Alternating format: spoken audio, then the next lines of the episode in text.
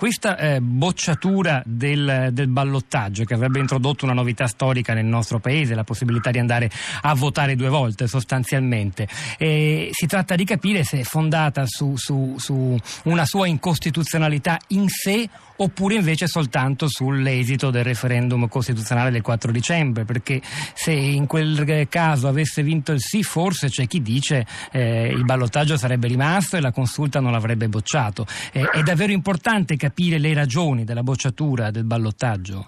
Uh, eh, sì, entro certi limiti, perché una ragione di fondo mi pare sia quella della grande lezione di diritto che la Corte ci ha dato. Qual è? La Corte ci ha ricordato che non può fare le leggi, non può migliorare, non può aggiungere, può solo limitarsi a levare ciò che sia in contrasto manifesto con i principi costituzionali.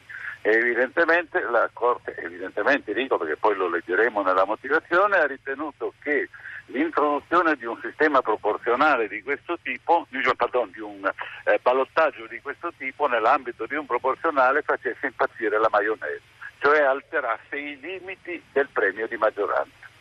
E questo mi sembra tutto sommato molto di buon senso. Questo è il primo discorso che la Corte... Però mi, mi perdoni se insisto davvero sì. da profano per capire fino in fondo, e credo sì. che lo stesso desiderio ce l'abbiano gli ascoltatori. E questa incostituzionalità del ballottaggio, secondo lei, lo so che non si può fare la storia con i sé, ma insomma, sì. qualora avesse vinto il sì al referendum e la Camera fosse rimasta unica, eh, di fatto depositaria di gran parte del potere legislativo, detentrice del voto di fiducia, in quel caso sarebbe stato altrettanto incostituzionale? Ma, lei mi sta ponendo un problema che dimostra tutta la fragilità della costruzione che è stata realizzata. L'approvazione cioè di un sistema elettorale sul presupposto che sarebbe stato modificato nel frattempo il sistema costituzionale, mentre il sistema costituzionale non è stato modificato mm. perché non è stata approvata la riforma. E quindi è una domanda che a mio avviso, per fortuna, deve restare senza risposta. Non è che possiamo pensare se, ah, se, se fosse stato... Discorso è il, il sistema del ballottaggio con un premio di maggioranza così congegnato, a mio avviso finiva per far impazzire come la maionese il concetto del premio di maggioranza e creare dei problemi di probabile, di possibile incostituzionalità che in questi termini invece allo Stato non vi sono, pur essendo un premio di maggioranza molto alto, perché legislatore, tra le poche cose che ha seguito delle indicazioni della Corte, è stata quella di mettere una soglia al premio di maggioranza. Un'altra domanda, eh, sempre per, per, davvero capirci un, un, po' di più di una materia che, che è di fatto così complessa.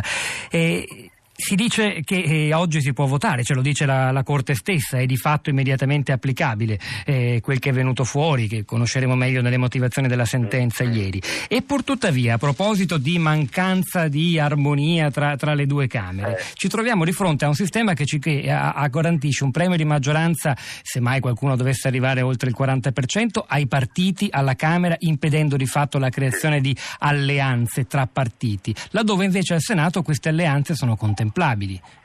Mm. Questo Beh, non eh, rischia di creare una grandissima confusione all'elettorato? Senta, eh, ecco, questo è il secondo pezzo della lezione di costituzionalità che la Corte ci ha dato.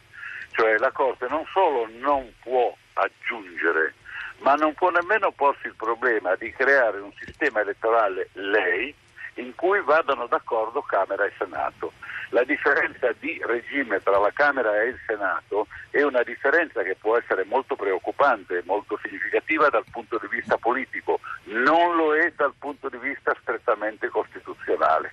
Quindi a mio avviso la Corte non poteva far nulla per intervenire su questo problema che è e rimane il problema politico, uno dei problemi politici fondamentali del nuovo sistema elettorale. Ma non tale da, da, da rendere impraticabile o addirittura incostituzionale il sistema? Se posso mm. usare un paragone, mi sembra che il sistema è quello di aver eh, salvaguardato come era dovere della Corte, perché altrimenti avrebbe dovuto concludere per l'inammissibilità della, eh, della richiesta. Salvare un sistema che tecnicamente, giuridicamente può funzionare. Non è detto che possa funzionare anche politicamente, ma il compito della Corte non è quello di far funzionare i politicamente. Il compito della Corte è quello di eliminare le incostituzionalità dei sistemi. È il Parlamento poi che deve invece assicurare con la creazione di un sistema armonico la miglior funzionalità del sistema elettorale. Sta dunque alla politica, ai, al Parlamento, quei parlamenti, e uso il plurale, non soltanto l'italiano ma anche il britannico, come scrive Michele Ainis, e tra poco ci torniamo con lui, che in questi giorni sembrano davvero, eh, non solo in questi giorni, in questi mesi, forse in questi anni, latitare, lasciando spesso la il pallino. Ma eh. senta, io ho sentito parlare tra ieri e oggi del discorso del futuro che ritorna. Io credo che bisogna capovolgere la frase, non è il futuro che ritorna.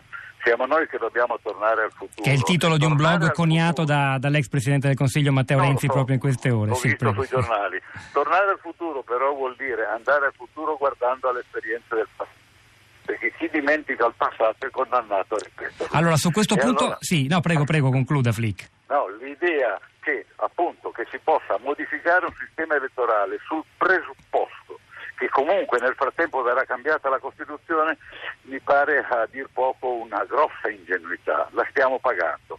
A questo punto occorrerebbe evitare da un lato di correre troppo per commettere errori, dall'altro di lasciare le cose come stanno nell'attesa di un'altra attesa messianica di un intervento di redenzione da parte della Corte Costituzionale che più di quello che ha fatto non mi sembra potesse e soprattutto dovesse fare. Prima di tornare da, da Michele Ainis, che ringrazio per la pazienza, un'ultima brevissima domanda al professor Flick e poi la lasciamo al suo importante impegno di questa mattina, a cui l'abbiamo sottratto per qualche minuto.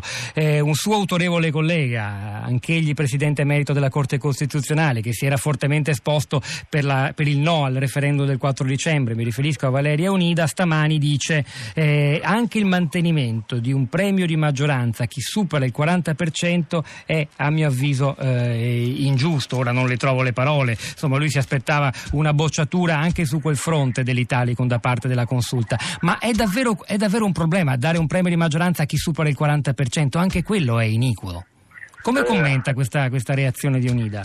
Personalmente ho un'idea un po' diversa, nel senso che se un partito dovesse arrivare, ma mi pare di parlare dell'utopia con certo. tempi che corrono, dovesse arrivare al 40% forse non è poi così assurdo che quel partito goda di un premio di maggioranza che gli consenta di governare, se arriva effettivamente al 40% e se è l'unico che ci arriva in queste condizioni. Eh, il problema della Corte era quello di porre un limite, eh, una soglia per il conseguimento del premio di maggioranza che non c'era.